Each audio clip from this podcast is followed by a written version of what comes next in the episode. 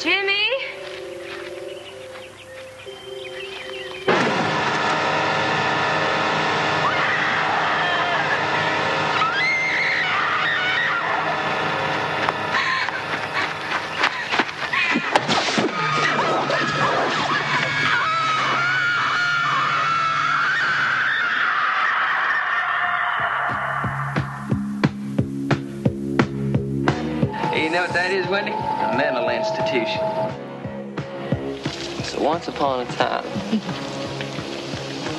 Long ago, this used to be a logging camp right here.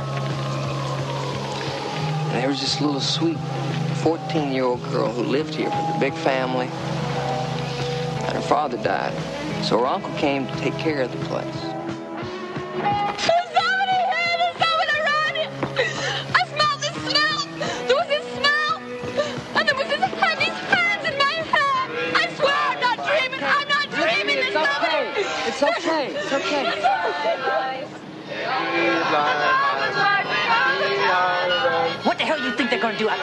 Out there in the woods with girls, huh? Pray? I'm not coming up short in my pantry. Hi, this is Lauren Marie Taylor from Friday the 13th Part 2 and Girls Night Out. And you're listening to The Hysteria Continues. Yes, welcome back to The Hysteria Continues, episode number 33. Blimey, we are getting into um, quite high figures. Uh, yeah, so welcome back. Um, I'm joined by my fellow happy campers. Um, firstly, from across the pond in Dublin, um, is Eric. How you doing, Eric? Uh, Were you being no, I'm. I'm not too bad. I'm not too bad. I, I was drinking rather lots of copious amounts of white wine last night, and I thought this would be a nightmare, but actually, I'm not feeling too bad at all. Oh, that's good. That's good. Um, um, you're not hungover, are you, Nathan? No, I'm not hungover. Well, that's good. That's good. Um, but um, and Joseph, you're not hungover, are you? No, but I'm the tired terror. Okay, okay. Well, it's I'm I'm quite hungover, unfortunately. So hopefully I can. Uh, if it's a little bit rambling today, then that might be the reason. I, I discovered um, uh, well this morning that scrumpy white wine and gin are not a good mix. Um, All in the same glass. No, no, Oh, just right. over the Someone course of didn't an lock the someone didn't lock the liquor cabinet on Justin last night. Well, I was uh, as I posted on Facebook. Everyone went to bed and left me um, on my own with a drinks cabinet. Um, but I didn't actually drink anything else by that point, which is probably uh, just. I think there was. I think there's only. There was some kind of strange banana liqueur was the only thing that was left, and um, I just I'm really glad I didn't drink that. Otherwise, we may not be doing this podcast uh, today if I had drunk that. So, um, but anyway, enough. I am of, shocked. I am shocked beyond words. What that I didn't drink the banana liqueur. Yeah, Yeah. self control is unbelievable. it's amazing, isn't it? Wow, It's- Justin, I have to tip my hat to you, sir. Well, again, I'm drinking a green tea and I've got a bottle of water here, so um, I'm back to my virtuous ways for a little while anyway. But um, but yes, well, thank you for coming, joining us again on Hysteria Continues. We are going to be covering the 19 early 1980s uh, backward slasher, The Final Terror. Um, and we've got lots to say about that. And we are actually recording this a couple of weeks early because of our a, a few kind of clashes, uh, schedules, and um, holidays and various things. So we may or we may not have some interviews um, later because we haven't got anything at the moment, but we have got plenty of irons in the fire, if that's the right saying. Um, and hopefully we'll have something by the time you listen to this. And if we do, we'll cut it in. And if we don't, we won't have anything. So, anyway, that talking of rambling, that's me rambling. Um, but um, what we're going, the other thing we're going to do is obviously going to talk about what recently seen. We're going to say what we've been watching recently, um, and in, in lieu of a top three this time, um, we're actually going to do a little quiz. Um, and basically inspired by the fact that Final Terror has got um, before they were famous performances by um, Daryl Hannah, Rachel Ward, and Adrian Zmed, amongst a few others. Um, we thought we'd do a little quiz. I've got some sound clips of uh, people who were, you know, who basically got their break in the slasher movie, um, and some people who weren't as famous as they are now, but um, appearance in slasher movies. And I'm going to play them and see if um, Nathan, Nathan, Joseph, and Eric can guess what they are. And obviously, you can play along at home, um, uh, but there's no prizes, unfortunately. But uh, but yes, first up, Actually, um, the second prize is death. Yeah. Oh, yes. Yes. That's that is quite true. Um, I don't know how we're gonna gonna give out the prizes, but uh, yes, second prize is death. So who's whoever comes second, um, they might get the cat flushing a toilet, if not death. Right. Okay. Um, recently seen. Um, Nathan, have you been watching the last week or so? Um, well, uh, Friday night I watched uh, Squirm again. Uh, it's it's a it's a okay movie.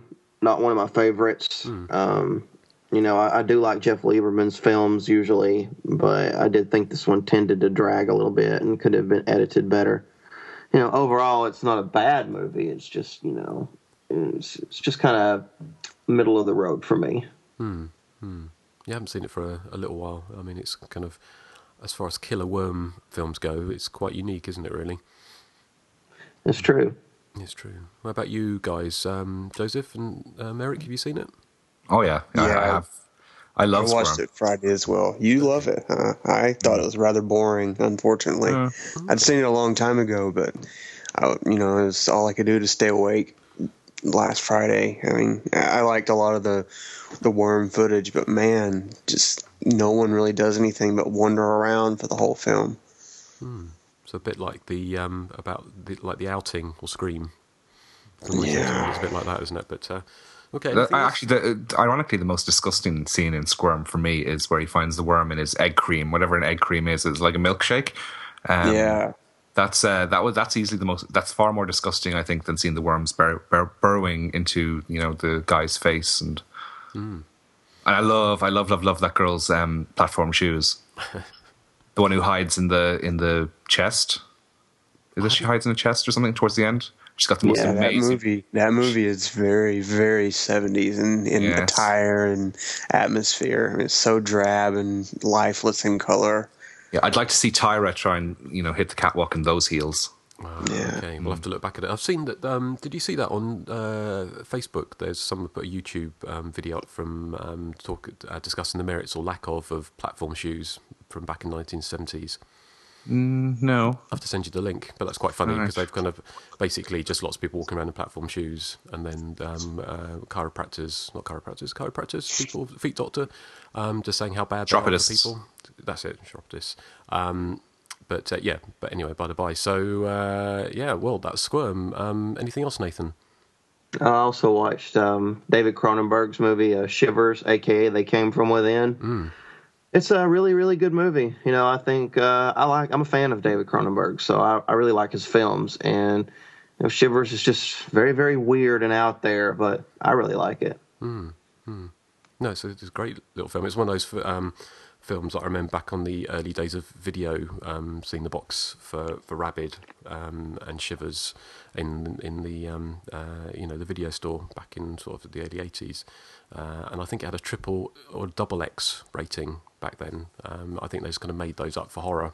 So anything triple X was kind of porn, even though I don't think they, they did hardcore porn on video back in the the, U, the UK back in those days. But um, for horror, they kind of had a double X rating, um, and I remember that that was always obviously a bogus rating. But yeah, sorry, just by the by. So, um, did did you watch that as well, Joseph?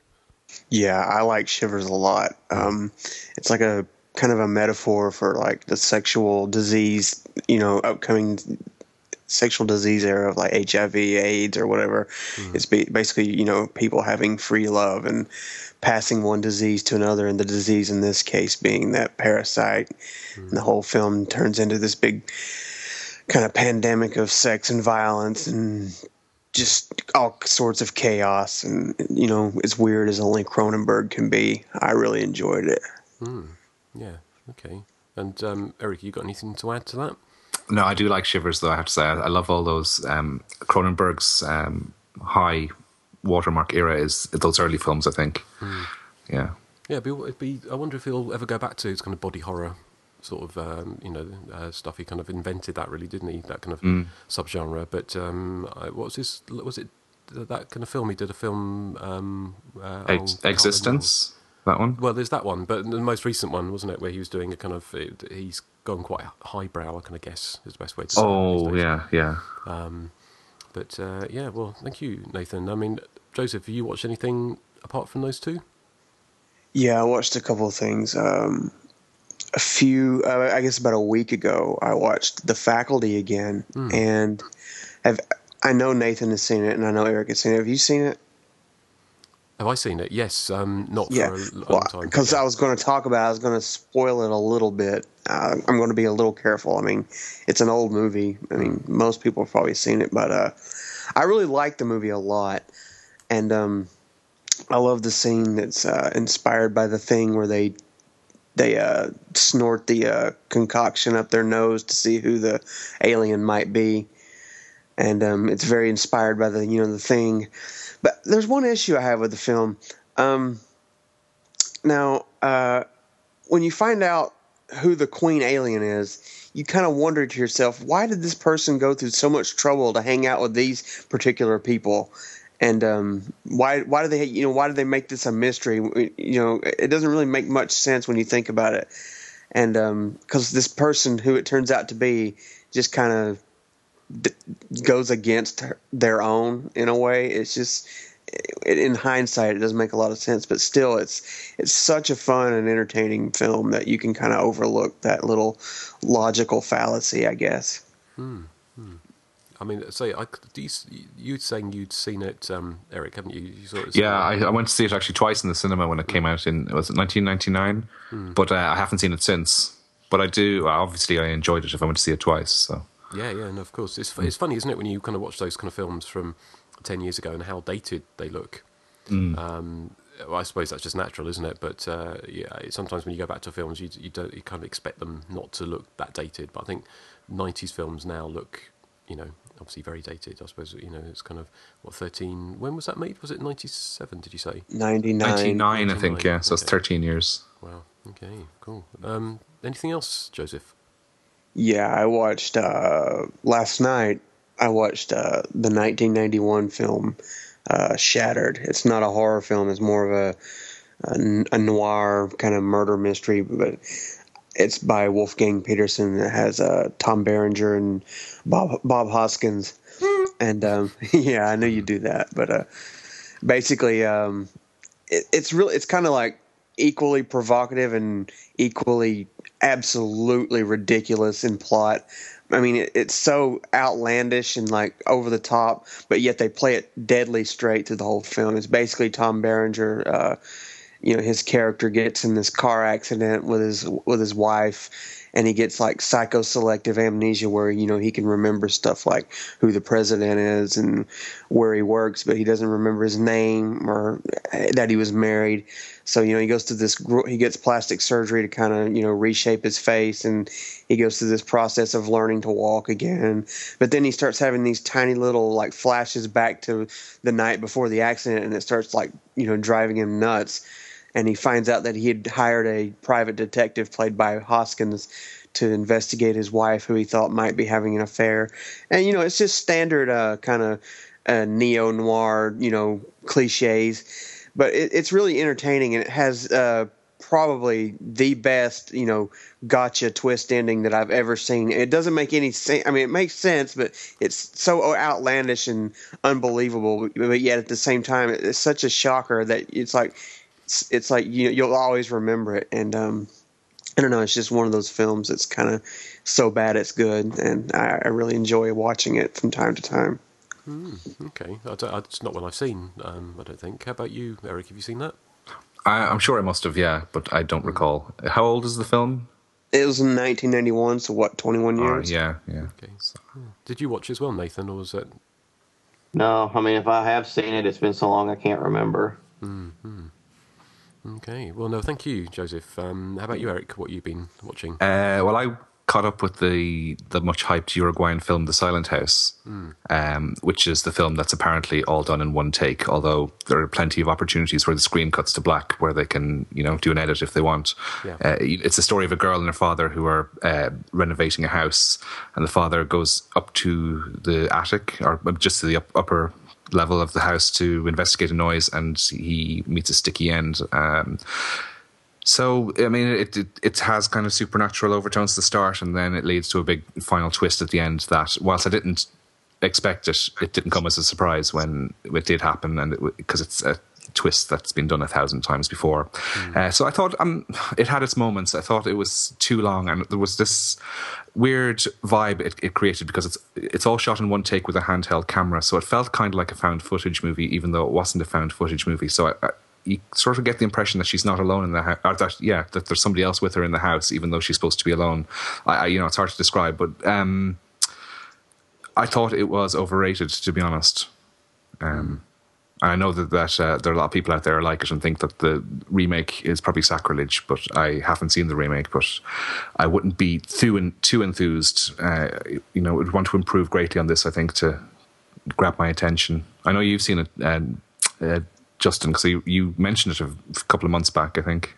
Yeah, I saw it at the cinema, um, and I, I've kind of felt similarly to you. Actually, I think it's without giving away the ending. It's kind of it's something that's been done before, and it's it's not you know in, in, especially original. But it was kind of interesting to see a Uruguayan sort of horror Mm. movie.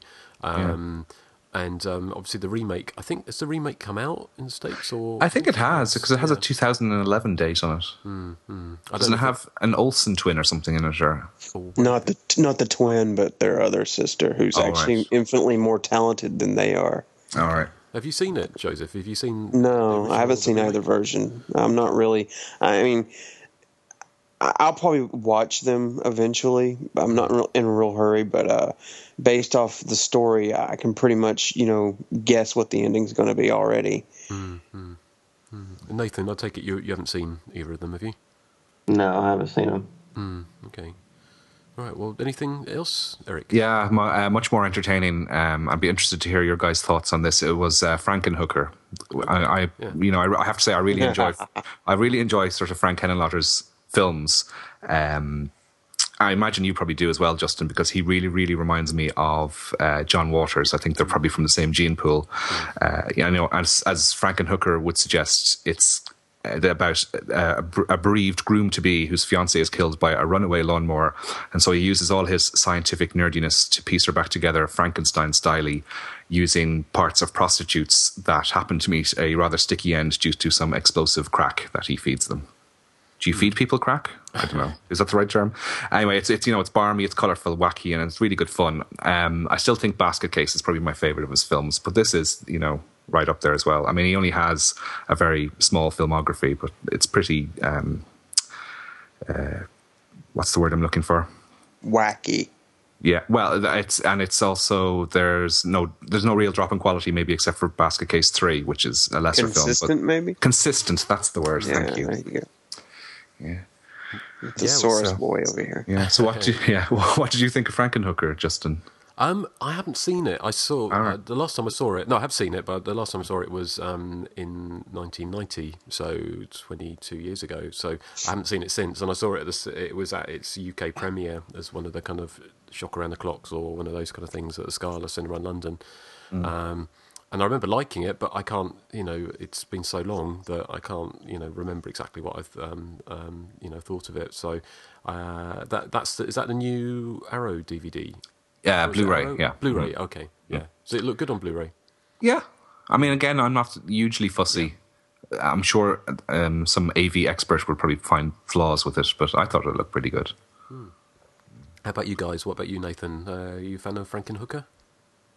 I really like it, but it's been so long. Like I can't remember a whole lot about it. You know, but I, I remember liking it though. And you, Joseph? Are you? Yeah, I like Frankenhooker. I, I agree with Eric. I like. I think I like Basket Case the best, but Frankenhooker's a lot of fun. Yeah, and I haven't seen. Didn't he do something relatively recently? Didn't it? Yeah, Bad- bad, bad biology, Yeah. which is really, really good fun. I'd say you'd like that one. Okay, yeah, I have to catch up with that soon. So Mm. um, cool. Anything else? Yeah, the other one I saw uh, during the week was Maniac Cop, which is the William Lu- Lustig film, which I think is a solid enough effort. I think it's probably better as an action film than as a horror film. Uh, it reminded me a lot, particularly where the Maniac Cop is going on the rampage in the police station of something like The Terminator. Um, you know, it's kind of unremarkable, but I mean, it has a good cast. with, You know, Tom Atkins, Bruce Campbell. Um, and the Maniac Cop himself is kind of this big hulking, emotionless um, person who I can't work out if it's if it's just that his acting is really bad or if they were trying to go for a Jason or Michael Myers type vibe from him. But uh, no, I, I I I quite like it. I think it's um, sort of you know a B a B level um, slasher film. Yeah, it's ano- another one I haven't seen for a long time, which is it's just come out, isn't it? Again, Yeah. Mm. I mean, um, is that- anything else? No, that was it. No, okay, well, cool. I've, I'm just talking of new releases. I've just put in an order for the new um, Demons One and Two Blu-ray. Um, Yeah, me too. Yeah, which steel box. Love Demons one and two. Yeah. Yeah. but it's just coming out on Blu-ray in um, in the UK. But I think it's region locked, isn't It it? is region locked for the first time. Yeah, I, it must be a contractual thing. Yeah. But um, yes, I'm really looking forward to that. I haven't watched a, a massive amount. Um, talking to Tom Atkins, I watched um, watched Halloween three again um, for the first time for quite a while, uh, and I really like Halloween three. I know it's kind of it's um, you know I think it's always been unfairly judged because it's not a Michael Myers um, film. Although I forgot actually, it's got it- it's got uh, basically they watch a bit of Halloween in the film, Yeah. don't they? Um, I And Nancy, really like- Nancy Loomis is in it at the start as well. that's right. Yeah, yeah, yeah. I mean, I I think it's a it's a good fun film, and also it's finally actually seeing it um, on uncut because the British uh, video release was um, really, really heavily cut. Uh, and Mm. Which um, whi- which version were you watching, or which release? um, I'm not sure if it's a Good Times one. I think. Um, oh right, yeah, region one. yeah, it's a Region One DVD, yeah. DVD. I mean, it's not a very good. It's a really early um, DVD, and it's kind of like the, the. It's kind of quite a small. When I played it on the laptop, it was actually only took up half the screen, so I had to kind of blow it up, you know, to, to actually fill up the screen. So it's not a great transfer, but um, you know, there's a lot of gore in, in there. It's a film I remember going to see it um, uh, at the cinema with my cousin. And it didn't. When we got there, it was gone. It, it, they'd taken it off for some reason, probably because it didn't do particularly well. Um, and when did what up watching what was it? Um, Quest for Fire instead. That kind of bizarre kind of. Um, Mm, yeah, I like that uh, film. Yeah, no, it's a good film. But that that was time, and I've, I think I've told this story. But that's when we walked in, and um, I kind of um, tripped and um, pulled off someone's toupee. In the cinema and screamed because I Was there like a was there a wacky like wah wah wah? but it was, really, it was just really embarrassing because I kind of um, I was walking along and it was the film had started and I, I kind of tripped, put my hand out, steady myself on on top, top of somebody's head, which is bad enough. Then their hair came off in my hand, and I kind of I just kind of screamed as well. So it's kind of it was humiliating for everyone concerned, really. was this in your goth days? Well, no, it's before that because it was um, back when I was probably fourteen. Because I think I don't know if it's the same as um, uh, in Ireland, Eric. But they, do you remember double A's? Did you have double A's there? Um, yes, I think. Uh, actually, no. I, I'm just. I've was digging up some old um, ad mats from my local newspaper. I think I was telling you that on Facebook, and it just they just seem to say sort of over 18s, over 15s. They don't really have any other certification on them.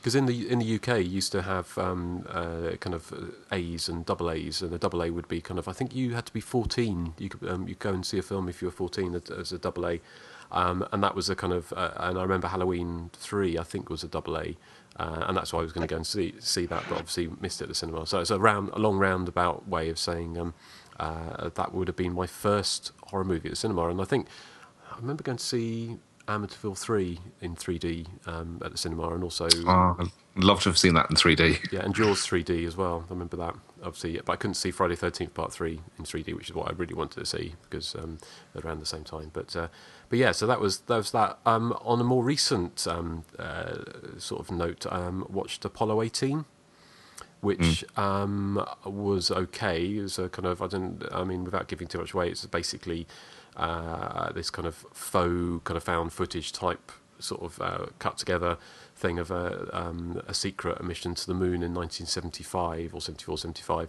Um, and um, uh, you know, with two astronauts um, find a, a Russian ship on the moon, um, and uh, basically there's something else there as well, something some kind of alien presence, and um, and it's kind of what happens to them really, and it's kind of done it's it's it's done pretty well, but it's it doesn't really it didn't really grab me. It, it I- you know it was I kind of guess it's it's a little bit kind of worn out. It's welcome um, the kind of found footage thing now, unless it's done really really well. It it's it, it just it seems a little bit kind of been there done that. Um, has anyone else anyone seen that? Yeah, that's the movie that people got ticked off to, to me about spoiling or something. Oh yes, that's right. But uh, yeah, I like the movie, but I think I agree that it's missing something.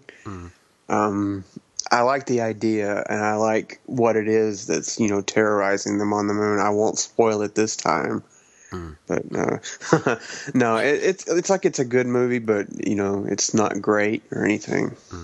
I think one of the, the main things, again, without um, I mean, this is a is a spoiler, but um, uh, without spoiling it too much, but it's just basically, I think a lot of what people have a problem with is how they got the footage in the end, Yeah. because it Yeah. doesn't seem to make any sense of how they could have actually got the footage when you actually see what actually happens at the end of the film.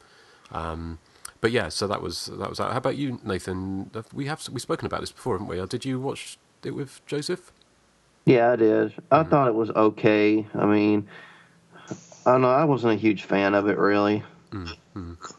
No, well, no, fair enough. But um, yeah, it's just one of those things because you've got Love Film, which is like Netflix, and they kind of uh, stuff you put on there um, and just forget it's on there. And it's you know it's it's perfect. You know, it's a fun time waster. But uh, yeah, not something I would hugely recommend. Um, they kind of squandered a really good idea, I think, without you know doing anything particularly fantastic with it. But uh, but yeah, that was um, a recently seen. Um, Can I think- just sorry, interject yeah. here, just quickly? I've just going back to Halloween three. Uh, when I saw that for the first time on video, I didn't know that it was Michael Myers Myers-less. I was wondering, did anyone else have that problem? I can't. I don't remember. I remember sitting there I and, can't and remember the first time I saw it. myself and my friend were sitting there watching it, and the the the guy, the assassin at the start, we're saying, "Is that Michael Myers?" And we're like, mm, "He's not wearing his mask." And then he sort of douses himself in petrol and sets himself on fire. And we're like, um, "I don't think Michael Myers is going to be in this." And my friend was like, "No, no, no, he'll show up. Don't worry, don't worry. It's called Halloween three. He's coming. Don't worry." Eventually, he didn't.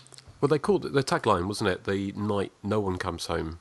Yeah. Um, Yeah. Which, but also didn't actually make that much sense that that scene with the um, the kind of the guy covering himself petrol and burning himself because there was no reason why he couldn't have just driven away. Yeah, I know. Yeah, he's just leaving behind evidence that he's a robot. Oops. Exactly. Oops. Spoiler. Spoiler. and also a very expensive robot, I would imagine. Yeah. Um, yeah. One question: I don't. If you haven't seen um, Halloween three, then um, skip forward a, a, you know a couple of minutes. But one thing, I one question that arose this time. I don't know if you remember. You know the the the, the you know the love interest, the the daughter of the the guy Yeah. who gets killed in the beginning. Was she always a robot, or did they make a robot of her while she was there? I always assumed they made a robot of her while she was there. Yeah, because I, was, I just wondered because it seemed to be, uh, you know, at the end it didn't seem to would have made any sense really, would it? For Well, would, would, would Tom Hop, Tom Atkins um, Winkle not have rubbed off her moving parts when he was giving her servicing? well, exactly, yeah. So she might have busted a spring or something, wouldn't she? Or, Yeah, I know. you So, um, but yeah, no, they must have been very, very talented to sort of knock up a, you know, a, a carbon copy of somebody. Um, Well, with all that happens in Halloween 3 Season of the Witch, that's the least of my concerns. yeah, yeah, no, fair enough, Yeah. fair enough. Yeah. Just consider her like a high end sex toy.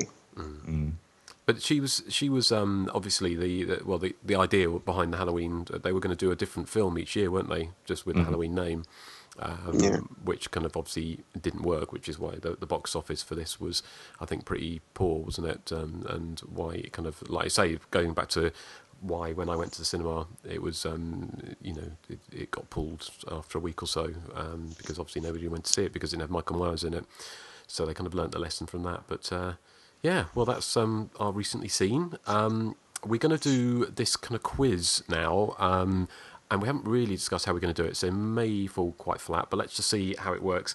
What I'm going to do is I'm going to start, I think, with Joseph, um, and I've got a clip here, and you've got to tell me if you know who this famous person is. Kind of hard to study without these? You are such a jerk. All right, move it out. Like some beer? No. Some ice cream? No. Okay, Joseph, who was that, and what film was that? That would be that would be Brad Pitt from Cutting Class. Indeed, yes. Um, See, you asked me that because I've seen that movie seventy thousand times, and I recognize the music right off the bat. So even if they didn't even say anything, I would have known who it was. So Yeah, yeah. Okay. well, no, it probably wasn't. I should have gone for. I shouldn't have started with you actually. But yeah, that's um, that's obviously as I said before. We're doing this because um, uh, Final Terror has got lots of um, before they're famous people in it, um, and just thought it'd be quite fun to do this. So play along at home and. Uh, next up, I think I'm going to ask Nathan if you recognise who this is um, and what film this is. I already uh, told him that. Well, now, Scott, you're just going to have to tell me again, all right? Where did you go after you left the party? All right, um, I, uh, Speak up, Scott. well, I went, I went to get some beer. Okay, Nathan. Um, I'm not 100% sure, so I'm just going to take a wild guess. Is that um, Kevin Costner in Shadows Run Black? It is indeed, yes. well Yes, I knew that one as well. done. How are you doing, Eric? Do Would you have got either of those? I, I no, I would, wouldn't have got the Brad Pitt one, but I did. I would have guessed the Kevin Costner one as well. Because it sounds like, well, obviously sounds like him, doesn't Yeah, it? Um, I kind of vaguely remember that scene from the film as well. So Yeah, okay. Well, Eric, here's your chance to shine. Who is this person? Be cool, Callie. Gonna be a star, Oliver? Gonna try.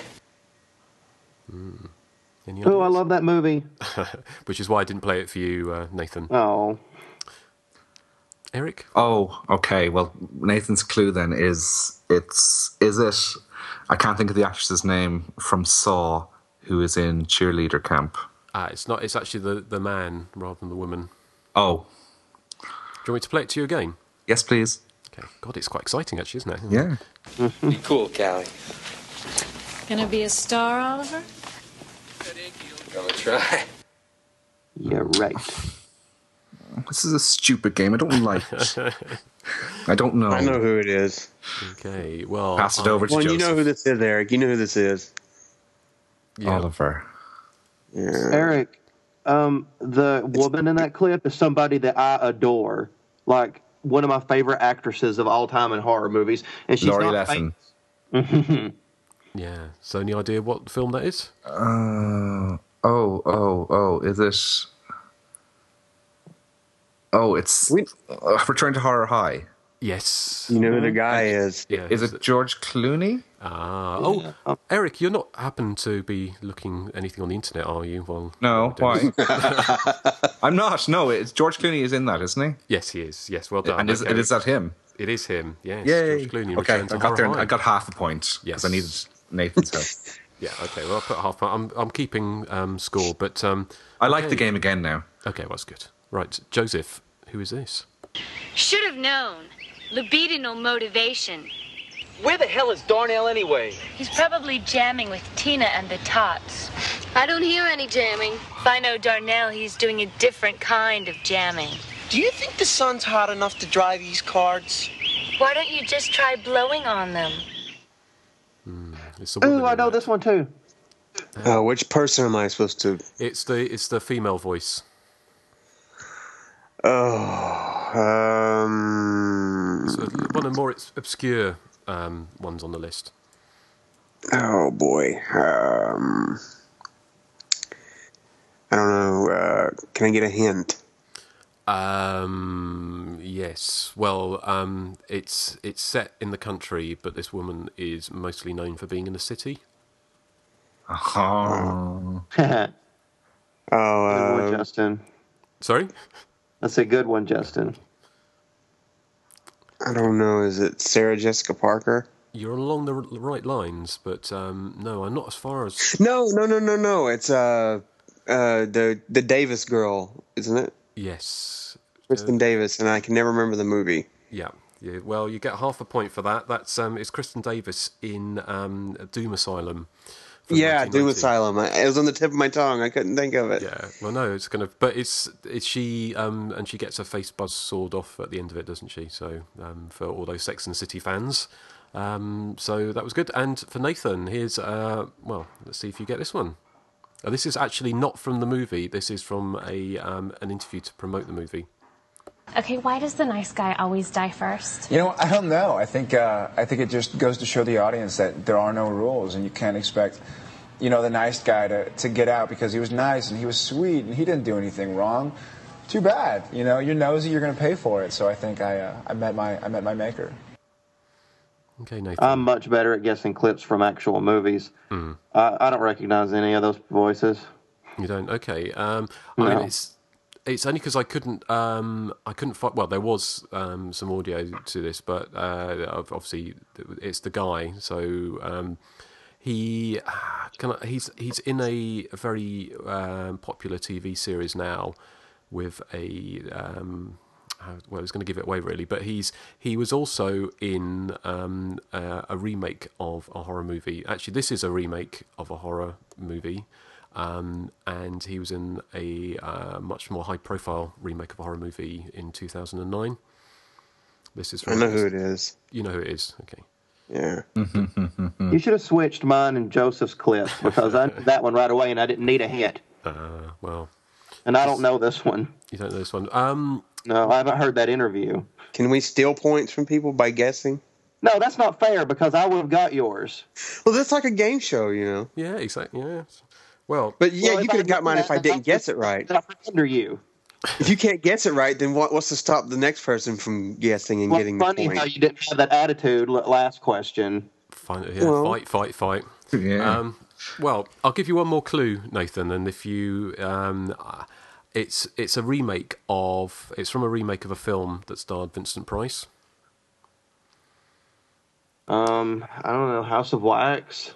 Yeah, it's that's the film. Um, I don't remember who was in that movie. I don't. I've, I've seen that remake like one Paris time. Hilton. Yeah, it's the Yeah, Paris but it's not the girl, is it? Isn't the guy the one that we're supposed It's to the guess? guy. Yeah. Yeah, his name is See, starts Joseph with a knows. C. Clancy Brown. No, No, actually, well, it's okay. Chad Michael Murray, isn't it? No, it's not. No, No, it who isn't. is it? Ah, well, um, shall I throw that over to Eric? Because I'll give you Well, half it's a point. it's obviously the, the other guy from Supernatural, but I don't know what his name. The one that's not Jensen Jared Ackles. Padalecki. yes, yes. Oh yeah, that's right. so I don't know uh, who that is. you don't know who Jared Padalecki is? He's He's the guy from the Friday Friday the the Thirteenth remake. Yeah. Yes, yes. Oh. Well, I didn't know that this was going to cause um, so many friction, so much Yeah. friction. But what we'll do, we'll just move on to. The Do you have one. your Alex Trebek mustache right now? I don't even know who Alex Trebek is. Jeopardy. Ah, well, we didn't get The that Je- here. No, Oh yeah, that's right. we did Okay. get the one with whammies. Whammy. Whammies look that way and No stop. whammy, no whammy, no whammy, no whammy. Stop.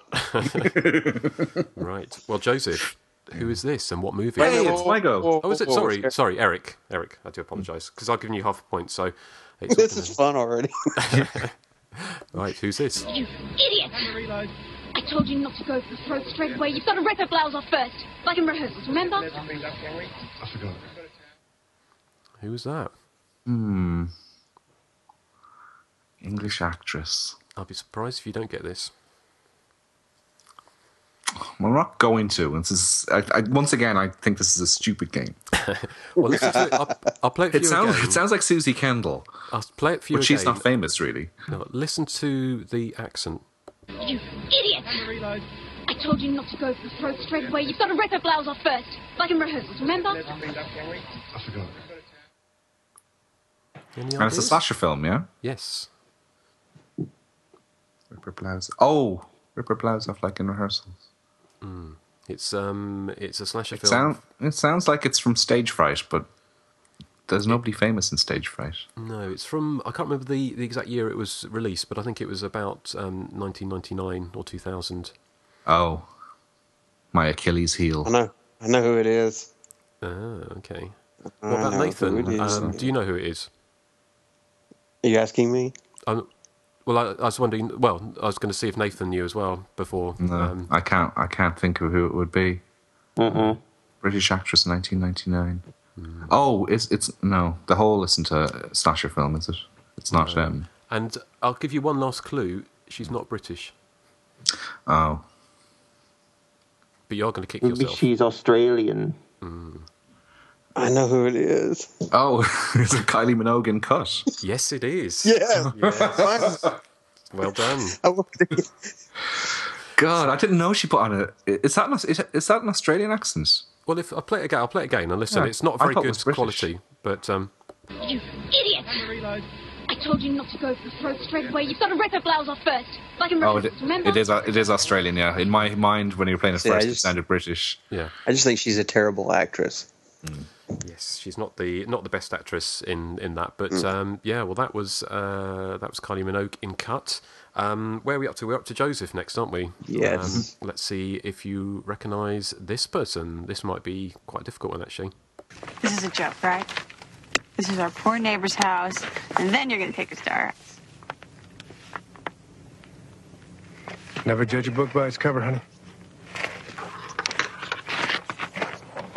Dad, this book doesn't even have a cover.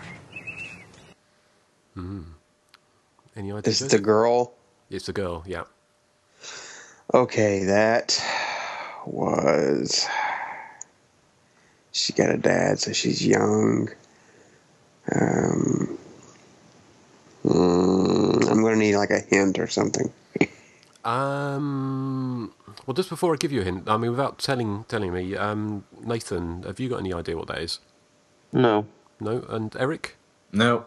No. Okay. Um.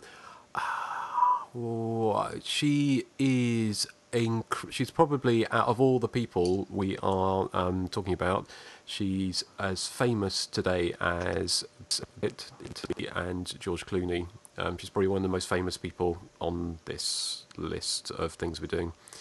Um, and she was in an incredibly popular TV series uh, with. Oh, um, that's uh, Jennifer Aniston, isn't it? It is, yes. And what's And the it's a? Leprechaun. It is indeed. Yeah. Yes. Um, Is Leprechaun a slasher film? Eh, In in that's a a, kind gray of area. it's a grey or a area, green area. but it's it Very be, good. uh, boom, boom. but uh, yeah, I think. Well, to be honest, I've never actually seen Leprechaun, so I don't know. But I know that she was in it. So It's it's got some slasher movie similarities, so yeah, we'll count it. Okay. Especially if I get half a point. you do. We get yeah. Okay. Well, I'm just Yeah, Leprechaun's a slasher movie when it suits you, Joseph. Quit your crying. Hey, we covered the sadist. I mean, the lines are obviously very blurred. Exactly. Yes. Exactly. Now, Nathan, I would be incredibly surprised if you don't get this one. I'm doing them in order, so I didn't didn't plan it this way. But um, let's see if you can guess who this person is. No, he, he's out there with a chainsaw. No. No, he had a chainsaw. He was chasing me with a chainsaw. I love it. I love it. I love it. It's my favorite sequel. That's Renee Zellweger in Return to Texas Chainsaw Massacre: The Next Generation. Indeed. Yes. Well done. Um, Calm down there, Sparky. No, it's an awesome movie, and nobody gives it credit like it deserves. Um, It deserves something. yeah. there's a It's reason, but- awesome, and also Matthew McConaughey's in it too. Indeed, yes, yes. So, um, okay, well, I thought you'd get that one. Um, and this one, we've actually, the next couple are quite uh, easy, I think. So, Oh, don't say that because that puts the pressure on me, and you know I'm useless at this point. right, well, Eric, who's this? I got this uh, cousin who lives near the airport. It's okay for me to stay with, right? And I got the sound effects day from Rod. And... Hello, Mom? Yes, yes, I know that Yeah, one. One of my Eddie favorite Barry. movies. Johnny Depp in Nightmare on Elm Street. Indeed, yes. Huh? That was Yeah, noisy incredibly as easy. usual. Um, so, yeah, well done. Um, and the next one is incredibly easy as well. And I think it's Joseph next, isn't it? Yeah. Yeah, okay. I'll be, I'd be gobsmacked if you don't get this one. Too bad they don't have a roller coaster. Thank God for small things. Don't you like to be stared, Abe? No. Most people do, actually. I mean, like to be scared. It's uh, something primal, something basic. Horror movies and the roller coasters and the House of Horror ride. I want to go on that next. And you can face death without any real fear of dying. It's safe. You can leave the movie or get off the ride with a vicarious thrill and the feeling that you just conquered death. One hell of a first class rush. Don't tell me you're a psych major. Oh, a good deductive guess. Okay. It's unfortunate that Tom Hanks did not die and he knows you're alone.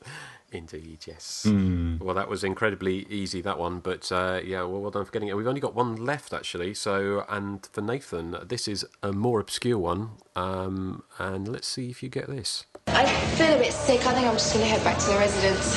I'm going to get a cab. I'll be all right. Rock on, all right? Does that ring any bells for you, Nathan? The nurse in Maniac, because she's very, very famous. No, no. But I um, think I know what it is. okay. Well, you may not guess it without a, without me getting a hint. Yeah, okay. Well, I'll give you a hint. It's um, she is very, very famous well, she's very she's obviously a British actress, and she's um, uh, very famous in the UK. Um, but she's been in a number of Hollywood films recently, um, and that film was from two thousand and one. Helen Mirren.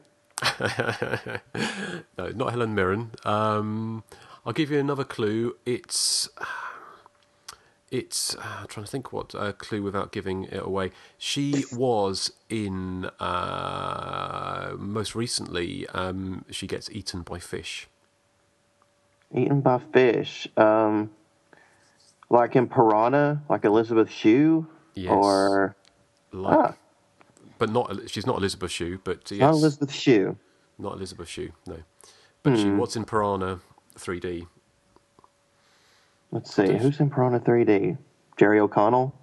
um, I'm trying to. Maybe she's not as famous. Maybe she's not famous in the states like she is in the UK. But she has been. She was in Piranha 3D, um, and she is uh, in this um, slash movie from 2001. from 2001. Hmm. Makes me wonder if I've seen it. Um, I'm going to say um, Kylie Minogue. No. How about? Um, shall I throw that open? Who else? Does anyone want to make a guess? I know who it is, but I don't know what the film is. Okay. Uh, What about you, Joseph? Do you know what the film is and who it is? Is that uh, the Kelly Brook? Yes, it is. Yeah, and the movie. is that? uh, she's like a model or something. I've never heard of her. Is she the woman? She's like a. oh, she's the she's weird famous- science woman. Yeah. No, that's Kelly it's LeBrock. Kelly LeBrock. Kelly Brook was in Piranha 3D. She's one of the ones um, who goes swimming in the The movie is the movie is Ripper, isn't it? Yeah, Ripper Letter from Hell. Yeah. Oh God, no wonder I didn't remember. I hate that movie. well, I only remember because I, I remember I hated that movie so much that it actually stuck with me. Right. Okay. Is she is she well known in the states at all? Eh, She No. was on some. She was in something else. I can't remember what it was, but she, she's on. It might be a TV show, or she had like uh-huh. some kind of hmm. like, recurring role on a TV show, and it kind of got her popular for a while. Okay. Well, yes. Um, so I do apologise, Nathan, if you didn't know one, but I can't. You know, them's the breaks, as they say. So, I didn't put Kevin Bacon in that list. Sorry. I said, where was Kevin Bacon? Well, Yeah, where, where was man changing 180 degrees? yeah? Where was Rachel Ward? Well, we're Yeah, coming Daryl up to. Hannah. Yeah, we're coming up to. Well, Joe we'll be talking about those. Pantoliano and Well, we're talking about those shortly, but obviously I didn't. 'cause we And that woman who played Sandy the di- in the diner in Friday the Thirteenth. Where was she? Did she become famous after Friday? Well, she became one of those foldable 3D That is origami true. things. That is true. That is true. Well, I think the scores and the doors is in first place is Joseph. Ooh. Um, in Shut second up. place is Eric. Yay! And, and third place, I'm afraid, is Nathan. But um, See, I would have got Joseph's question though. I want that on the record. I know, I know. I'm sure everyone we we we know, and I think um, it's. Uh, I just wonder. Well, how did you do at home? Um, if you're listening along, would you have beaten? Um, would you have been able to beat any of any of us off? if you think you can beat me, you just beat me off right now.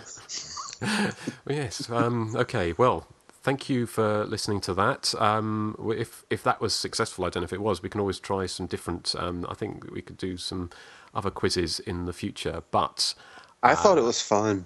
Mm, I enjoyed it. yeah, how about you, Nathan? I knew you, you came last, but um, did you enjoy it? Um, yeah, I guess. Okay. All right. Fair enough. Well, we'll I will give you a chance to. Um, Why um, don't you throw out your little "I don't lose" contest quotes? You just quit them. No, that's it. That's true. See, I don't lose contests. I, I, I win them, or I quit them because they're unfair. Okay, but you did neither this time. Well, I quit before the results were announced in my mind. Fair enough. Fair enough. All right. Well, um, okay. Well, hopefully it doesn't mean you're going to sort of now have a grudge and you're going to do a kind of slasher movie styley um, killing spree because you lost. But um, I'm sure you won't. But what we are going to do now is we are going to talk about the um, uh, well, the backward slash movie, The Final Terror, which is our kind of feature presentation, um, and we're going to talk about it um, in after this trailer. The legend is told in whispers, an unholy tale of an unknown force, alien to this world. You don't know what you're dealing with, lady. Without knowing, they have awakened a terrifying evil. We want to get out of here! Alone and unprotected, now comes the naked horror. See the final terror. Rated R. Now showing at a theater near you. Yeah, well, that was the trailer for The Final Terror. Um, I li- I've got um, uh, the video box from uh, Thorn EMI, which was uh, released um, back in the early 80s uh, in the UK. So I was going to read the back of that. It's, it's very short, actually. It just says A sample, a new experience in fear, another flesh creeping horror pick from the man who wrote Alien. A barrage of violence hits a group of youngsters on a rural camping trip as mysterious, merciless killer moves in on the victims. The tension mounts to an extraordinary level, and shock follows shock as they're caught in a terrifying sequence of bloodshed and murder. Um, it also goes on to highlight it's with Rachel Ward, star of The Thorn Birds and Against All Odds. It doesn't mention Night School or, or Terrorizers was here, and also Daryl Hannah of Blade Runner, Splash, and Reckless fame. Um, it doesn't give a huge huge amount um, away, um, but essentially, uh, the Final Terror is is one of the kind of backwards slasher movies, which is obviously inspired by the success of Friday the Thirteenth. Um, interestingly, um, I mean, we've got some background, we'll get onto the background, but um, is that when you see the film was shot in, um, I thought it was shot in 1981, but it actually looks like it was shot in 1980, October 1980, um, judging by uh, a still that I found on, on a website from the cinematographer. Um, and it was filmed under the title Bump in the Night. Uh, the film had a dizzying amount of different um, uh, sort of uh, titles, and we talk about that in a little bit but it was obviously um, filmed um, after the, after success of Friday Thirteenth, which was released in May 1980 in the states. Um, but the film didn't get released until 1983, and certainly judging by that trailer. Uh, they were doing pretty much everything to distance themselves from saying that it was a slasher movie. Um, and if you look at the poster, I've got the poster, and you you probably um, the artwork shows um, teenagers running away from something but again, it kind of makes it it, it makes it kind of um, quite um, uh, you know oblique or whatever. It doesn't it doesn't really tell you exactly what they're running away from. Um, and also, the, the trailer kind of makes out almost that it's some kind of alien. Um, you know, it's in the same way as something like um, uh, what was it, Mortuary, when they did everything uh, they could to distance it from being seen as a slasher movie because um, with the whole thing of the hand coming out of the grave and you think it's going to be a zombie movie. And I think that partly that's because the time when it was released in 1983, after sitting on the shelf for a few years, people, um, uh, uh, you know, basically slasher movie boom was over and they were trying to sell them as other types of films. Now, the Final Terror. Um, just give some my, some thoughts on on the film. Um, it's a film that I've you know I I like and actually surprised myself coming back to it. Um, how much I enjoyed it this time. It's it's probably one of the best shot slash movies from from the era, um, which isn't surprising actually looking at the kind of talent behind the camera. Uh, and I mean, the story is simplicity itself, which is essentially um, a group of uh, t- teenagers and twenty somethings on a camping trip um, um, uh, on a hike, basically, and they're they're attacked by a mysterious killer, um, and that's pretty much the whole story. There's not much more to it than that. Um, it's yeah. I'm just. I'll be interested to um, hear what you guys think. Um, Eric, what are your thoughts on the Final Terror? Mm, yeah. Well, when I saw this first all those years ago, it's it didn't really make any impression on me. I've always loved sort of the opening 10, 15 minutes because it, it is pure early 80s slasher uh, and it has that incredible, you know, uh, je ne sais quoi about 1981 slashers. But I always found that it just sort of fell apart after that. And, and like you, when I was rewatching it this week, probably for the first time in, in a decade or so, I was surprised how much I really, really enjoyed it. Um, it reminds me a lot of Just Before Dawn. Obviously, nowhere near as good as that, but it also reminds me of Rituals, which I think I could safely say it's on a par with Rituals.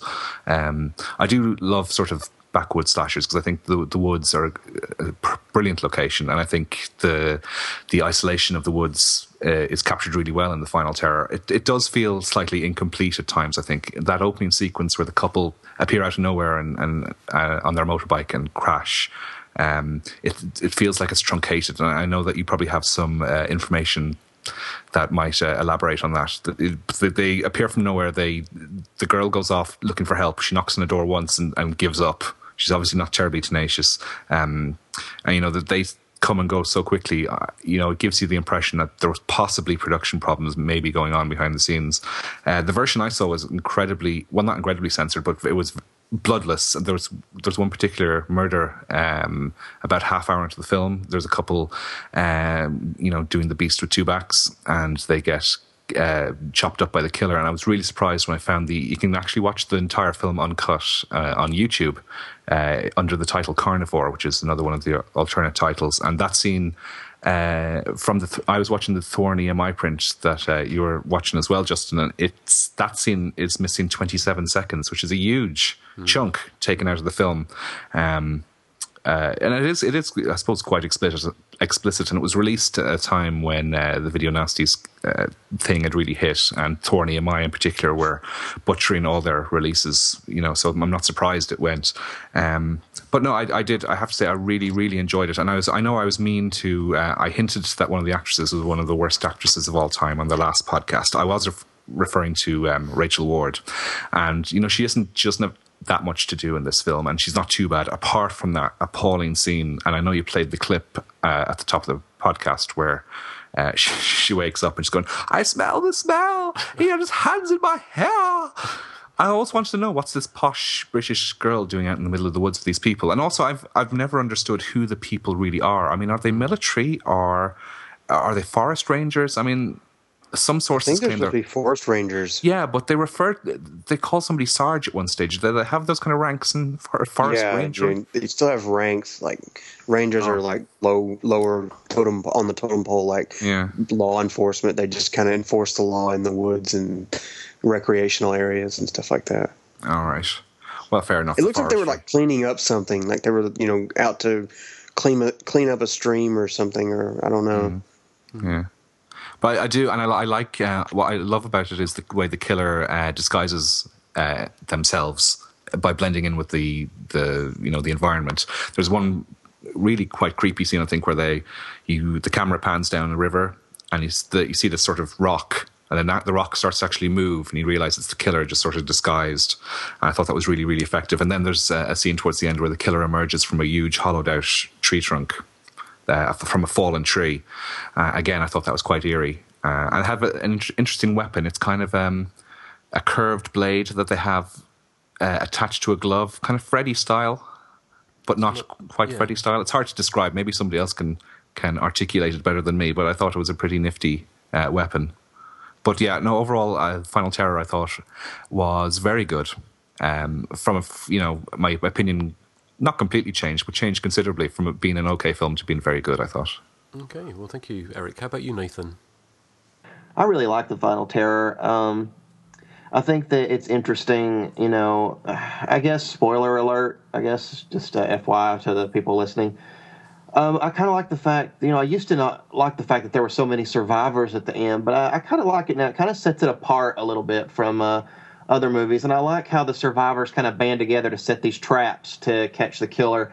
Thought that was uh, interesting. And like Eric mentions about the ending, you know, I, I, love the ending. I love the scene where they're all in shock and it's just total silence as you know the the little trap like you know swinging back and forth. I thought that was really effective um, way to end the film. Hmm. Um, I really love the movie. Um, you know, I love the woods. I mean, I think The Final Terror is one of those movies that really makes the woods look scary and does a really good job of it. I mean, those woods look so dark and depressing and creepy. Um, I love the uh, opening with the tin can lids. That was a rather inventive trap mm-hmm. that the killer had set up. Um, yeah, I mean, I just uh, I think it's a really really good movie. I guess the only complaint I really have is that there are some scenes that are just too dark. Hmm. I love the attack on the bus when they're all on the bus and the killer attacks, but yet again, it's just one of those scenes that's really really dark. It's Hmm. kind of hard to tell what's going on, at least in the print that I watched. Hmm. But overall, I love it.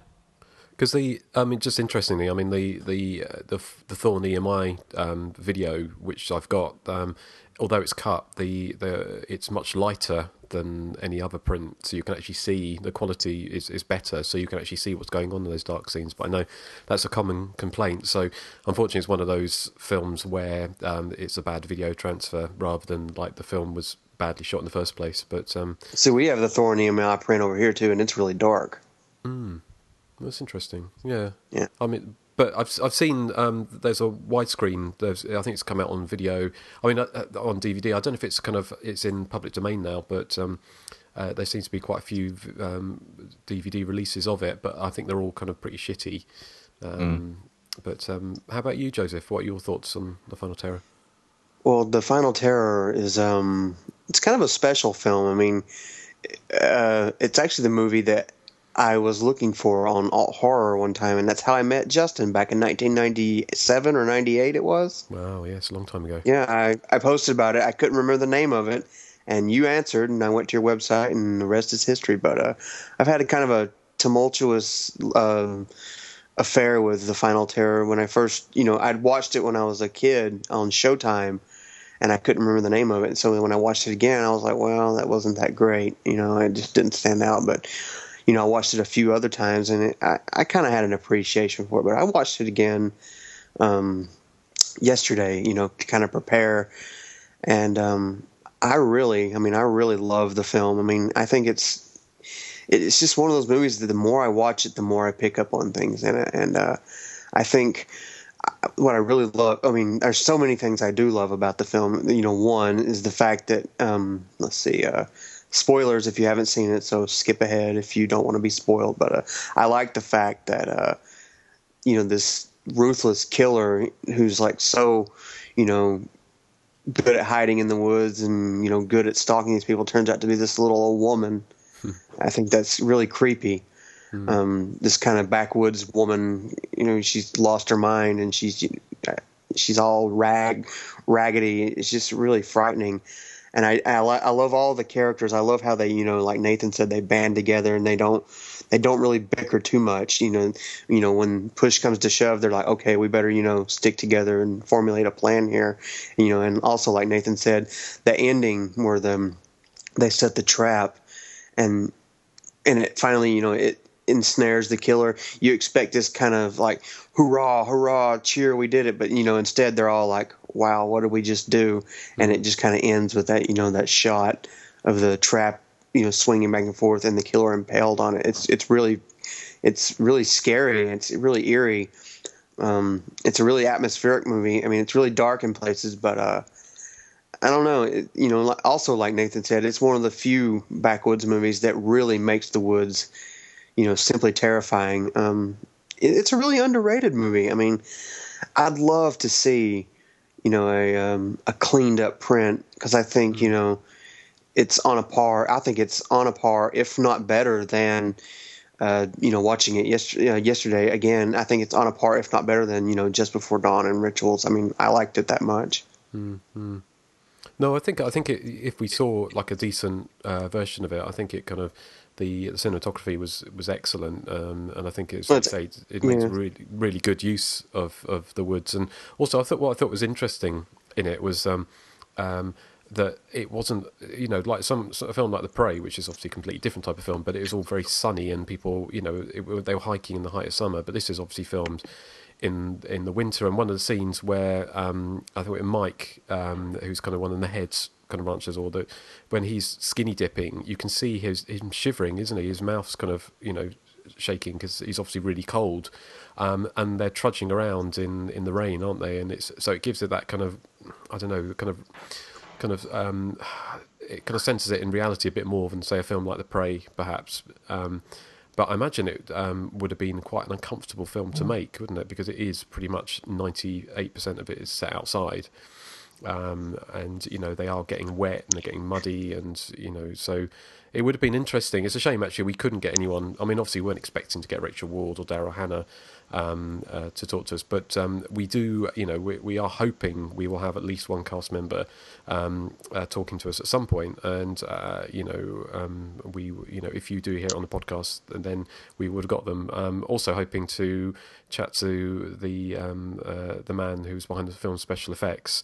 Uh, I did actually. I did got in contact with um because the the woman at the beginning is Laurie Butler or Laurie Lee Butler, um, and um, I found I tracked her. Well, I thought I tracked someone it was her on Facebook, and she did write back and say it wasn't her.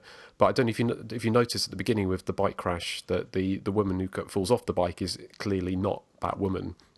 It's a very it's a stunt woman with with with dark brown hair, uh, and it's obviously completely clearly not that that woman. And I, I I thought she was quite funny because like Eric was saying she was a bit kind of like knocking once and then walking away.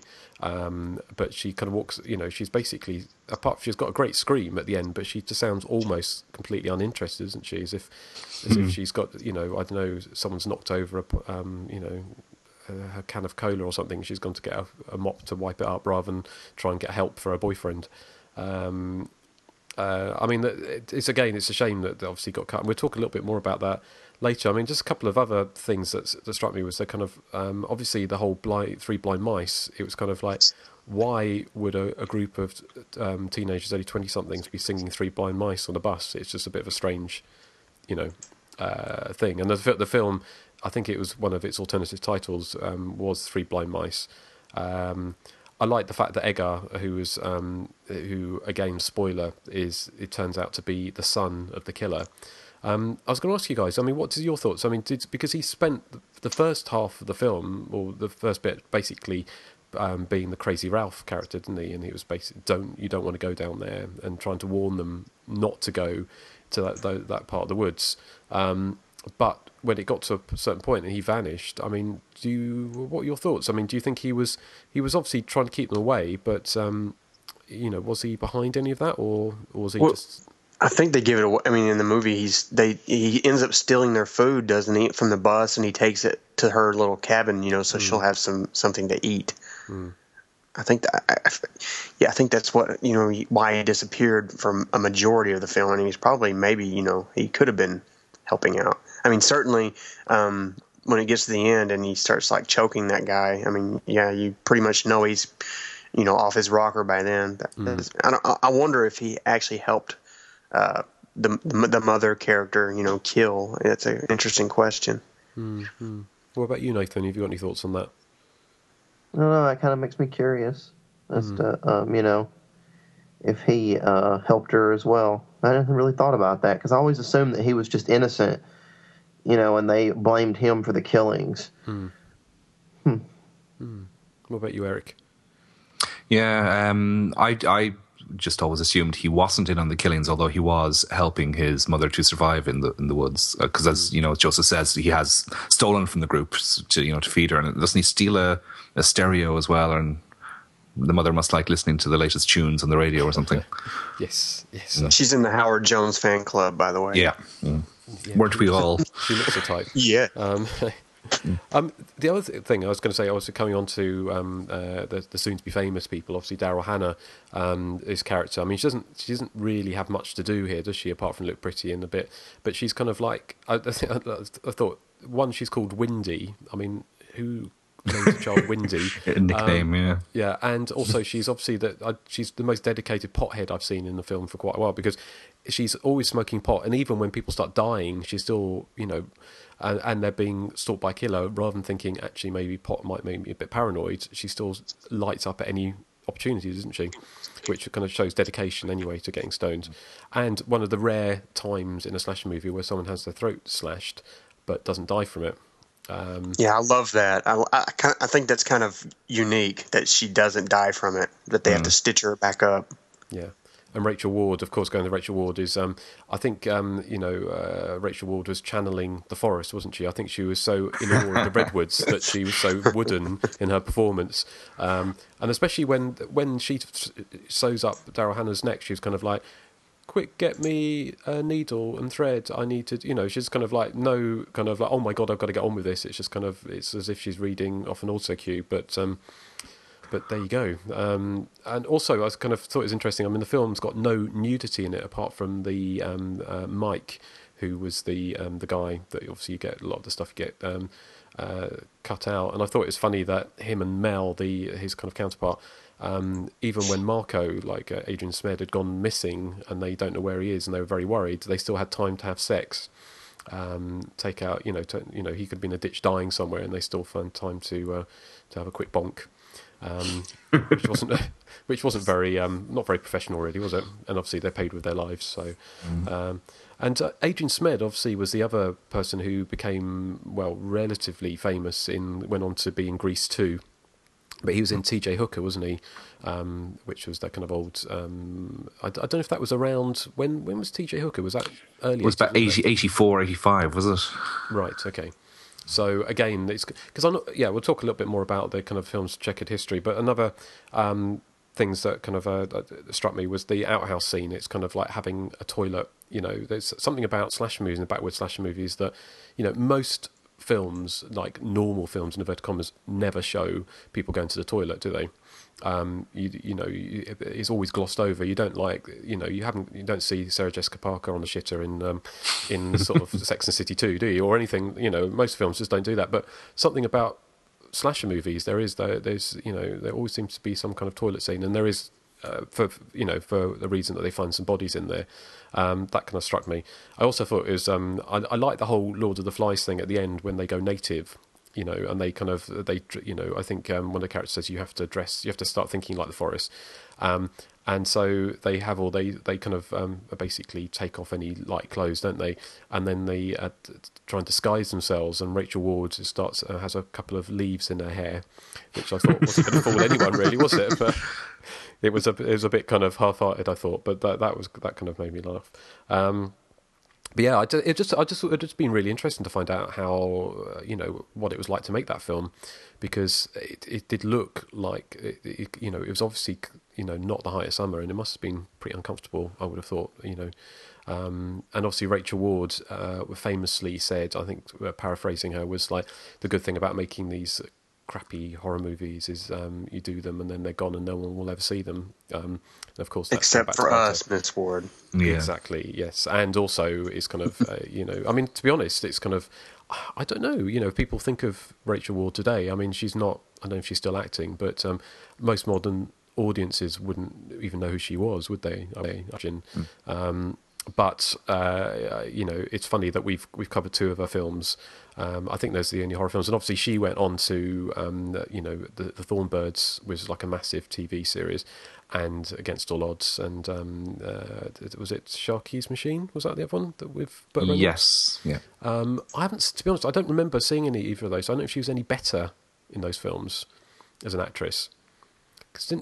I I haven't seen them, so no, no. And obviously, Daryl Hannah went on to um, Splash um, with Tom Hanks, uh, you know, playing the mermaid, and so she she became incredibly famous from from that. In was it eighty three or eighty four, wasn't it? Um, and uh, so uh, again, that I, I, mean, there are people in the film that are kind of relatively recognisable uh, now, and yeah. um, Joe Pantoliano. I mean, he's been in everything. He's in The Matrix, mm. Bound. Mm. And uh, Mark Metcalf, who most people probably know as the the maestro from Seinfeld, he was also in the Twisted Sister video. He's the guy. It's like, what do you want to do with your life? Hmm.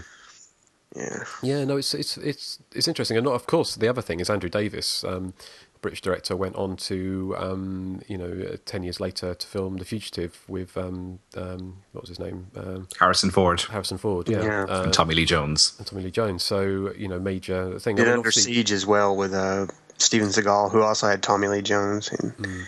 Uh, the package, which was with uh, what was that? Uh, what's that guy's name? Uh, Gene Hackman. Okay. Yeah. Yeah. yeah. No. So. And Tommy Lee Jones. He must have a friendship with Tommy Lee Jones because Tommy Lee Jones is in a lot of his films. Mm, mm. Yeah. I mean, it'd be great to have a chat with him as well, but I couldn't get we couldn't get any contact details for him. So, um, just to let you know, T.J. Hooker was uh, started in 1982. So by the time the Final Terror came out, uh, Adrian Zmed would have been pretty recognizable. Mm, mm. So again, it's kind of none of them, none of the um, the, the, characters would have been. They were all unknowns, weren't they, when they made this film in, in late eighty or you know. Um, so yes, so it's you. Could, I mean, we'll come back and talk a little bit about um, you know the making of and some some of the background information um, in a minute. Um, have you got any anything else you want to say before we go to a break? Are no, we still doing want... background information, or well, we're going, to, we're going to do more background information. We're going to do that after. I mean, I was just going to. I'm still a little tired. Uh, no, I was going to say what we're going to do now is is you know if you're listening to this and we're going to cut now to the interview. If we get an interview, now if we don't get an interview, then um, we're going to cut back. So um, I won't keep you in suspense any longer. Uh, just to let you know, uh, listen up and um, let's see what we've got. Hi, I'm Barbara Crampton from Chopping Mall, and you're listening to The Hysteria Continues. Okay, and welcome back. Um, you've either been listening to some fascinating uh, interview with a member of the cast of um, The Final Terror, or you haven't. So um, that is the, the magic of radio. So uh, what we're going to do now is talk a little bit about the background about the film, um, The Final Terror. So um, I'll start with you, Nathan. Have you got anything for us? No. But um, it was it was worth it just to hear your. You should um, you should get what's the word for it? Uh, copyright that uh, that no. um, how about you, Joseph? You got anything for us? Yeah, a couple of things. Um, sorry if you heard that. Someone's texting me. They won't leave me alone. Uh, a couple of things. Um, Lewis Smith, who is the guy we're trying to get an interview with, he's actually said yes, but uh, we didn't get him in time for the actual show. He was born and raised in Chattanooga, where Nathan and I live. So I And think that's kind of interesting. Who who was he in the film? He played Boone. He's the one that told the story. Uh, you know what that is, Wendy? That's a mental institution. Yeah, yeah. It's him. Um, let's see. The role of um, let's see. Edgar's crazed mother was actually played by a man, uh, Tony uh, Mac- Macario. I can never pronounce his name right. Um, uh, they couldn't really come up with a title during the film, so at one point, the working title was Three Blind Mice, uh, simply because of the scene where the cast sings the song on the bus. Um, and then obviously the wilderness didn't really offer too many light sources, which is why uh, most of the film was dark. And uh, in fact, the bus attack scene had to be shot day for night just so the bus could be visible on film. And according to the uh, IMDb, I don't know how correct it is, but uh, the film was apparently shot in 1981, but uh, it was shelved because they couldn't find a distributor right away. And then, you know, 1983 rolled around, and Daryl Hannah and Adrian Zmed kind of their popularity started, you know, soaring. So they, you know, they released it to capitalize on that. And uh, obviously, the film is directed by Andrew Davis. We talked about that, and um, I think that's all I have. Yeah, that's all I have. Okay, well, thank you, Joseph. How about you, Eric? Have you got anything to add? Uh, well, I just have one bit, uh, really. Uh, it opened, uh, certainly in Ireland, in October of 1983. Uh, in my hometown of Kilkenny, it played as a double bill uh, with uh, under the title Campsite Massacre with Q the Winged Serpent. um, I was having a look through all these uh, old uh, cinema listings, and there were some bizarre, absolutely bizarre. Um, Double bills. They obviously used to make them up themselves. They weren't, uh, you know, the distributor obviously had nothing to do with these. But I mean, you could watch Friday the Thirteenth Part Two uh, uh, in a double bill with a film called First Love, which I think is a William Katt movie from the late seventies, but it's certainly not a horror film. Um, Happy Birthday to Me played in a double bill with Used Cars, which is the Robert Zemeckis film.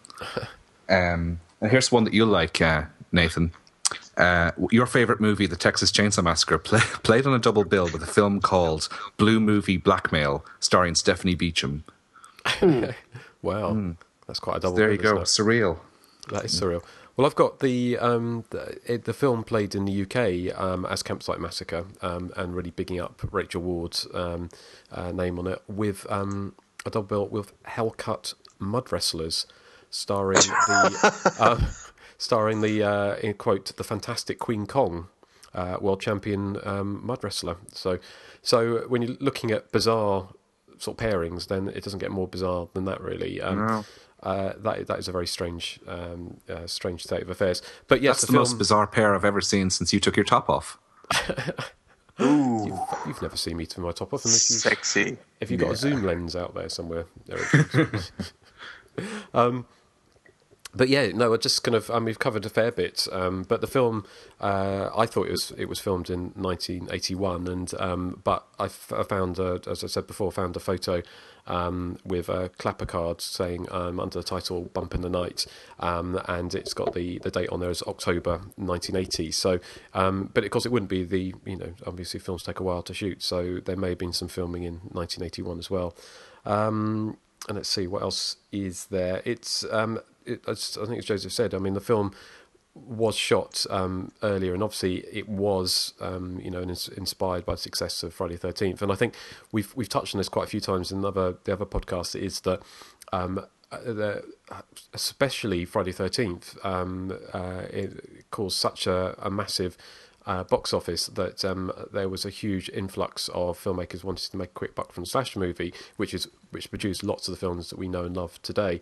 Um, but again, people thought when they saw Final Terror and saw it as a 1983 film, it looked kind of curiously old-fashioned in some ways, using a lot of the cliches that we saw in seen in other films. But of course, the film was shot actually before a lot of those other films. I mean, for instance, things like the um, the story around the campfire, um, all those kind of things, which were used in other films like Mad Madman and Friday Thirteenth Part Two and things like that. But again, the film was shot, um, you know, before those films had lensed, or certainly before they they were released. Uh, so, but yeah, it did sit on the shelf, and um, partly because there were so many of these films out there that um, without bankable stars, which at the time they weren't bankable stars, uh, it, they they couldn't secure distribution because you know there were so many other films out there, and I think um, the slash movie boom was relatively short lived because although we see 1981 as the apex of slash movie, in fact, um, they were already pe- talking about the death of the slash movie by 1981, and films weren't making as much money as they, they had in 1980. Um, let's have a look. The other some of the other titles the film's got it was um, the Forest Primeval. Um, uh, do. And actually, funny enough, actually uh, from uh, from Variety, it says that um, it it mentions about uh, um, where is it? Uh, yeah, when mentions um, the winged serpent as well. Q the winged serpent um, as a double bill, um, sort of here. So it probably played in other places um, as well as uh, that double bill. Uh, do, do, what else have we got? Um, the other thing, which I think is, is interesting, is the um, we talked about the cut version and the uncut version. Um, like a lot of these films, they had extra scenes shot for TV or um, footage that was cut out. Uh, and again, I haven't seen this extra footage, um, but apparently there was a TV version of the film which probably cut out a lot of the violence in the in the movie. Um, and somebody on the IMDb boards, um, I'll read out what they said, but they, they say, well, it had been a while since I'd seen The Final Terror, so I watched it, and there were some major differences in the beginning of the film. First of all, the film began with an opening credit sequence with a new wave rock score and white titles. Then it fades to the biker guy and girl at some highway lookout above the ocean, talking about how they need to get back to the ranger station. There's a lot of dialogue between them, and then they get on the motorcycle and ride down the freeway while some other rocky type music plays. Eventually, it fades out and fades into what you, you see on the standard video version. Uh, now we're in the woods and they have the accident, and she runs to get help. Comes back, he's dead, etc. But when she runs into the can lid trap and hits her, and it hits her, there's an insert of her body with gashes on her stomach where the cans hit her, and then it cuts to Mama with her sickle standing over, about to cut. Um, again, it's kind of I, am presuming they're talking about as being the, the TV version, but again, it would have been strange to have had a TV version that had extra gore in it because normally that's the kind of thing that's cut out. Um, uh, there's also someone else also says that I actually saw the version you're talking about um, on the long gone channel uh, 66 WGBO in Chicago.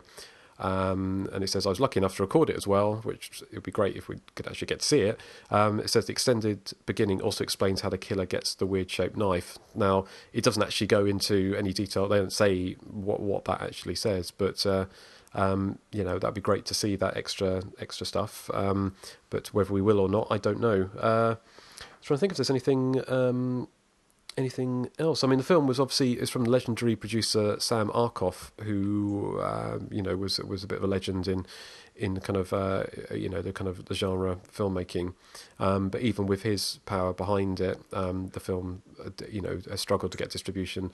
Um, it got it got released in around the states in 1983 and 84, and I think it got some, I think it only got released on the East Coast um, to start off with, um, and then it did get released on the West Coast. And of course, back in the day, um, you know, films such as Friday Thirteenth were a bit of a novelty to being released nationwide, um, and um, some of the lower budget filmmakers were kind of uh, you know um, you know made their money last longer by striking a limited amount of prints and rolling out regionally, or even back in the day. Sometimes I mean they literally would go from town to town, city to city with um, with uh, with films, and th- this is kind of one of those. So it, it got a regional or a kind of an East Coast release before it got a West Coast release. Um, um, at some point, and obviously, again, the the promotional uh, materials of we we mentioned uh, basically hide the fact that it's a slasher movie, um, which goes to show that the the slasher movie unfortunately was pretty much box office poison in 1983. Um, other double bills, I've seen it playing with it played with Madman on a double bill, which would have been a um, a really good one. Um, but I'm trying to think if there's anything uh, anything else. Um, I can't think did, of anything else. Did we? Did we? Have we mentioned uh, Ron Shusett's involvement? Oh, from he, the Alien writer. Yeah, he's he's yeah, uh, yeah he's one of the uh, writers of the script, and he of course was worked on Alien and Dead and Buried. But he also um, wrote the story for Phobia, which was the mm, film you were right. slating last on the last podcast. Yes, yes, mm. um, yeah. No, I mean it's, it's interesting, isn't it? Because like it's kind of one of those films because it's. I mean, although I think the look of the film is is great, um, but really there's no. The story is pretty poor, isn't it? I mean, there isn't really much of a story at all. Um, uh, and uh, so it's strange that he kind of wrote Alien, but um, so I do wonder if there's some interesting behind the scenes stories about the film, and you know, obviously was a relatively troubled shoot, but you know, hopefully if we do get to chat to anyone, um, that would have maybe would have been answered by now. Um, because I thought it's kind of, it, it, you know, it, it was kind of strange, wasn't it? The whole kind of the um, the scene where the guy is talking about the the legend of the um, of this woman and how it came about, and it's it's, it's just I just thought it struck me as strange that the girls are all going, yeah, tell it, tell it. We're really interested. We really want to hear the story about how this fourteen year old girl was raped. It was kind of like a weird thing, and then. Um, and then sort of uh, you know saying that she came from a large family and then her uncle came and raped her after her father died and and then she went into a mental institution and um, and there just happens to be a mental institution out in the middle of the woods isn't there? Which uh, um, it was filmed in California in the redwoods uh, forest of California which again gives it you know that production value. You've got like you know amazing amazing landscape so which kind of really really really helps. But um but uh, yeah I can't I'm, I don't know if there's anything else to say about you guys? Have you got anything yeah, else? can I just uh, say, hmm. um, Justin, you were watching the UK release, I assume, as well Hmm. as me. Yeah. Um, did you notice the way that the, the title card for Final Terror comes up as a really cheesy video generated text thing, that Hmm. and it zooms at the screen? Yeah. Okay, well, I was watching the um, the US cut under the title "The Final Terror" on YouTube, and it is a perfectly fine Final Terror uh, logo at the start of the film in the same using the same font as the rest of the credits. Hmm. Uh, I'm just it's just bizarre that they didn't use that and used a their own video generated cheesy looking title. I, I mean, I'm, I'm bamboozled as to why. Well, maybe I I was just wondering if it was maybe because it was um, they were originally going to release it as Campsite Terror. Oh, sorry, Campsite Massacre, because obviously that was the UK title. So maybe the uh, and then they changed it. So I, I don't know. Yeah, and it's All right, strange, maybe, yeah. But um, yeah, well, anything else to add, guys? Hmm. I think we've exhausted it. Maybe. I think we have, haven't we? But I mean, if if you've got any um, any thoughts on the final terror, why don't you let us know? Um, because obviously we'd love to hear from you. So it's that time of the show, I think, for Joseph to tell people how to get in touch. Oh yes. Uh, if you'd like to send us, uh, leave us a voicemail. Uh, the number is 858-233-9281. Uh, you can email us at the.hysteria.continues at gmail.com. We are on Twitter. That's uh, twitter.com forward slash THC underscore podcast. We're on Facebook. Uh, that's facebook.com forward slash the hysteria continues. Um, you can find us uh, mucking about on my site, the body count continues, uh, mainly the discussion forums. That's uh, the dash body count dash continues.com. And if you'd like to purchase some swag, that's cafepress.com forward slash the hysteria continues. Yeah, well, thank you, thank you, Joseph. And um, um, should we cut to some feedback?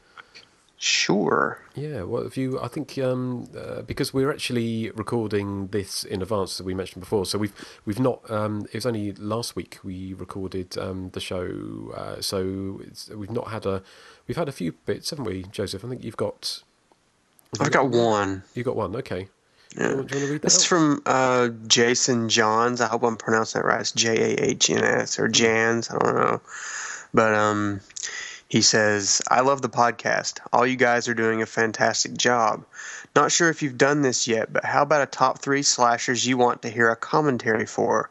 My choices would be Silent Madness, The Mutilator, and Honeymoon Horror.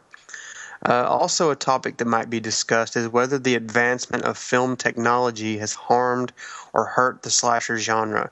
I think it has had a detrimental effect on it because I prefer the slightly grainy, sometimes dark quality of the 1980s films because it has a homegrown, spooky atmosphere. The more recent shot on digital look makes it look too clean and sanitized, and it doesn't create much emotional effect on me. Um, have any of you guys managed to find a sealed copy of an old slasher film on VHS? I went into an old antique store in a small town about six years ago and found some good ones. Among them was Hide and Go Shriek, sealed, so I picked it up. Uh, keep up the incredible work. Uh, it's Jason Johns or Jans. Oh, thank you, Jason. Um, yeah, Yeah, good ideas Jason. for discussion. Um, things I, I don't know if I've got any. I think I have got um, uh, some. The, the only one I've picked up actually was in the states, and it was a film, and I still haven't opened it and I haven't watched it. Is is Blood Rage, but not the um, the Joseph Zito one, not the uh, the Killer Twin one. Um, Which one is it? It's um, AKA Never Pick Up a Stranger. Oh, it's the Zito one. Zito one, yeah. Um, I've got a, like a, a big box um, uh, US release of that, but that's still in its shrink wrap. Um, but uh, so I've never opened it. I don't know, you know, not that it's worth any money or anything. I wouldn't have thought, but um, um, it's a film. Have you, you ever seen that film? Yeah, a long time ago. I don't remember it being too too good, but Yeah, I, don't know. heard. My Yeah. opinion changes all the time. Maybe I should watch it again. Hmm, no, fair enough. Fair enough. Um, have you got any, any other feedback? Uh, no, not this week. I mean, like we like you said, we're recording. You know, one week after we recorded last week, so feedback didn't really come in Yeah. yet. Usually takes about a week and a half or so, Yeah, yeah, fair enough. or we don't get anything at all. All of the Friday the Thirteenth episode. Yeah, it's just strange, isn't it? I'm We- still, I'm still bitter over that.